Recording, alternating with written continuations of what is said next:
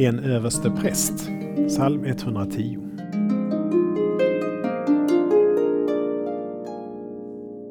Du är präst för evigt i Melkisedeks efterföljd. Melkisedek är en gåtfull person som dyker upp i ett möte med Abraham, i denna psalm och i Hebreerbrevet.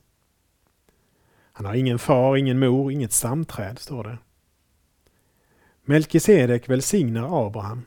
Han kom ut med bröd och vin och visar därmed att han är för mer än denne trons fader. Uttolkningen av berättelsen om Melkisedek visar att han är en profetisk förebild till Jesus, trons upphovsman och fullkomnare. Jesus var till före Abraham. Jesus är en överste präst till evig tid. En sådan överste präst var det vi behövde. En som är helig, oskyldig, obefläckad, skild från syndare, upphöjd över himlarna.